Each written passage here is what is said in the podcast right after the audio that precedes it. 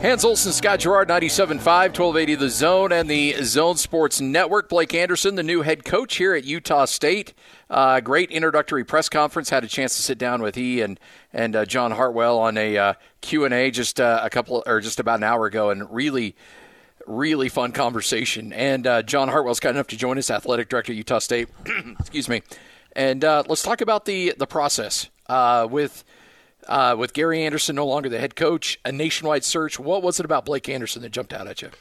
Yeah, so uh, several things, Scotty, and, and again, you know, uh, as as we've been going through this for several weeks, and, and we had tremendous interest from all over the country.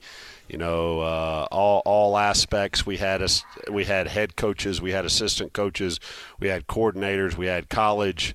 Um, you know, coaches, we had NFL coaches, just just tremendous uh, interest in our job, and I think that speaks volumes to to our program, you know, a, as a whole, and and the opportunity that people saw there. Um, you know, and as with any any search, there are many twists and turns. Yeah. You know, we we visited with a lot of people. Um, you know, obviously made a little more difficult by by COVID, but we did uh, manage to to get face to face with a whole lot of people because you know the um, you know I, I just felt that was important with as many as we could. We did have a couple of candidates that we ended up having to do Zoom just because restrictions in in those certain areas, but you know Blake. Uh, his experience at Arkansas State you know a seven year body of work and he talked in his press conference. He said you know four and seven this year but if you look at the start of their season you know they, they played memphis who was at that time was was ranked in the top 25 toe to toe right till the end end up losing that game late and then uh, you know they go to Manhattan, Kansas, and, and get a quality win there, and then literally they were decimated by uh, by COVID after that, unfortunately. But if you look at his body of work, you know the previous six years, all six years uh, that he had, had been there as a head coach bowl games every year, won at least seven games, um, two conference championships, lost in another conference championship. So uh, a proven record of success as a head coach that was that was obviously very attractive to us.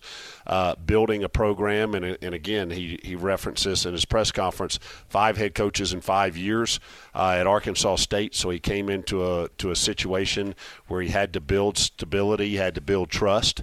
Um, and you know those those two things jump off the page early. But you know when when you talk around uh, college football circles uh, to his peers, uh, to others involved in the in the business, the media folks. Um, the reputation of, of Blake Anderson, the person, is outstanding.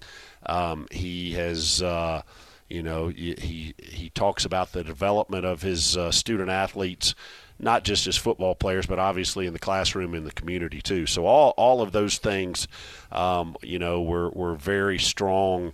Um, signals that you know he, he and his blue collar uh, blue collar work ethic. Uh, you know, roll up sleeves, go to work.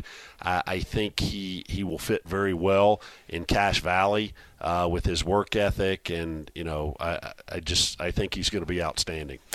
John, what was your first interaction with him? When when did you first meet him? Well, here's the uh, interesting thing, Hans. So he was in the when I was the AD at Troy. He was he was in the uh, Sun Belt Conference, obviously at Arkansas State. So I'd gotten to know him a little bit through you know coaches and ADs meetings, things like that. Obviously, uh, competed against them uh, three three football seasons during my time at uh, at Troy. Uh, continued to to you know have a relationship with him. I'd see him you know maybe once a year at uh, whether it was at the uh, Fiesta Bowl event in Scottsdale or at the National Football Foundation event uh, in New York. Uh, followed his progress. Obviously, the you know the the battle that uh, that his wife uh, went through with cancer and and that you know, so I'd, I'd stayed in a little bit of touch with him, um, you know, and so uh, n- I've known him more than for a cup of coffee, that's for yeah. sure. You know, the one thing, and I, this is maybe off topic a little bit, but uh, I saw the uh, press conference that the Arkansas State athletic director gave, and he talked about his relationship with you and they, you know, they could have had you on the hook for a little bit on the buyout, and it was it was really impressive to see the the relationship they had with their head coach to realize, okay, he wants to take this other job. What can we do to facilitate that? And uh, you guys were able to negotiate that buy down quite a bit. Yeah, no question. Uh, Terry Mohajir and I have, have been friends for a long time. Uh, you know, since early in my day, and he and I uh, started at uh, Arkansas State and Troy almost uh, simultaneously back in uh, back in 2012. So we've known each other for a long time, you know, and he he has had and still has a very special relationship with Blake, not only as athletic director and head football coach, but they were really close friends too. So he he was well aware of a lot of what Blake had gone through and and Blake's desire. Um, you know, for, for all the right reasons for a new beginning and uh, the um, you know so so Terry and I had some dialogue really before I even talked to Blake because again uh, knowing him well and his, his and my relationship uh, and and so yeah it just worked out very well so yeah and and they were willing to uh, you know to vastly reduce the buyout to because they knew the the circumstances and the situation that Blake was in. Johnny he had mentioned that his uh, assistant pool was such that he could go out and get some of the best in the country. I want to know was that was that boosted? Is that uh, has that been something a point of pride for Utah State to put that money out there to get the backing for the head coach and just give us your thoughts on that. Yeah, sure. It, I mean, it, it was boosted a little bit. We're you know for the ten on the field guys, it's uh, it's two million dollars, which is up slightly. I mean, it's it's probably up a little over hundred thousand dollars from previously.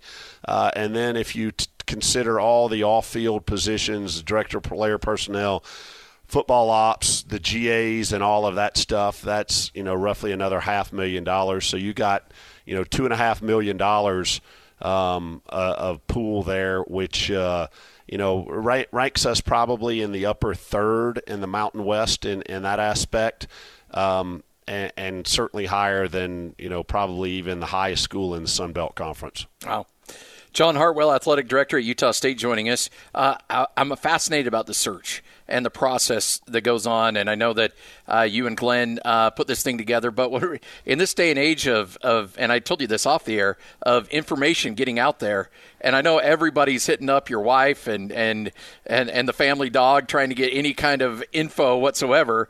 And the fact that you were able to keep this secretive, because there were a few names that were floating out there that I think a lot of people had kind of felt like it was going to be one of those guys. And then when the name Blake Anderson came out, uh, at least I didn't see it. It took everybody by surprise. Yeah, it uh, you know, and that's one of the beauties of using a search firm is you can, I you, I won't say it prevents any and all information from getting out, but it but there is a shield there to to help the process, and uh, you know we stayed pretty close to the vest.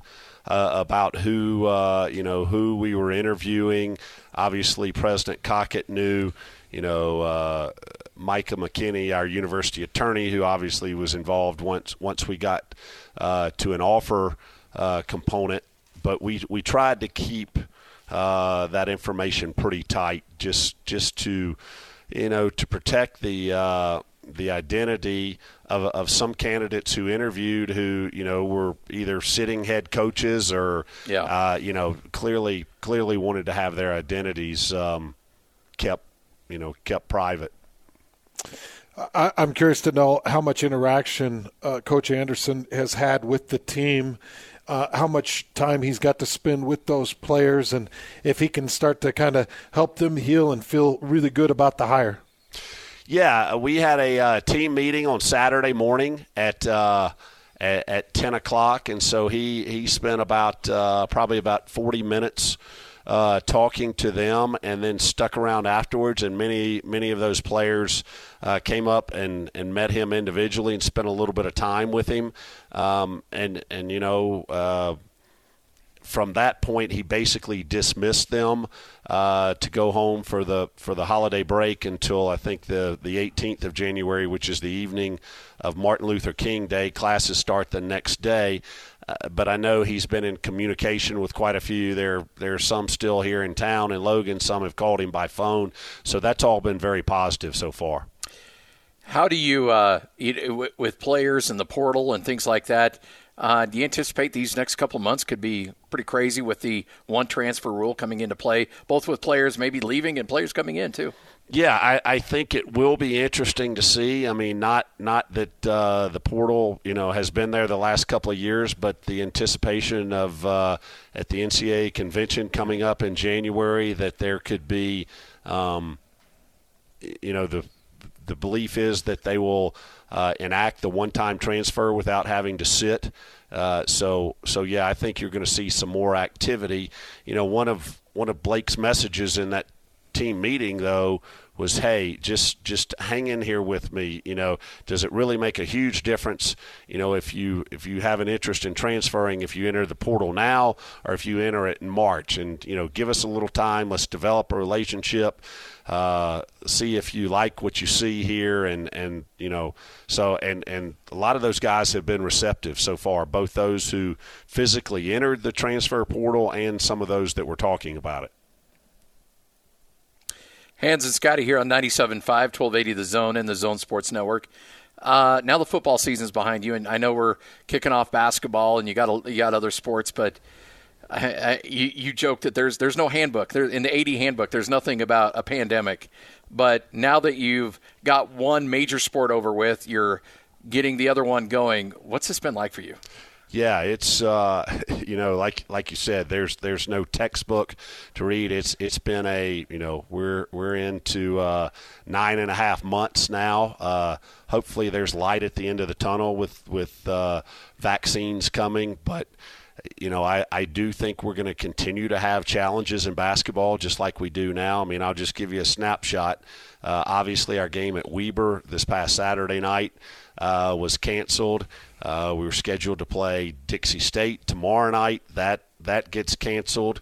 We are finalizing another opponent to uh, who was not on our schedule, another D1 opponent, uh, to come in here Friday night and play because Craig didn't want that much time off. Uh, we've got San Jose State coming in the 21st and the 23rd before the uh, the holiday break to play, and literally we didn't know till a couple of days ago whether they were going to be able to be here or not yeah. because of the issues going on in California.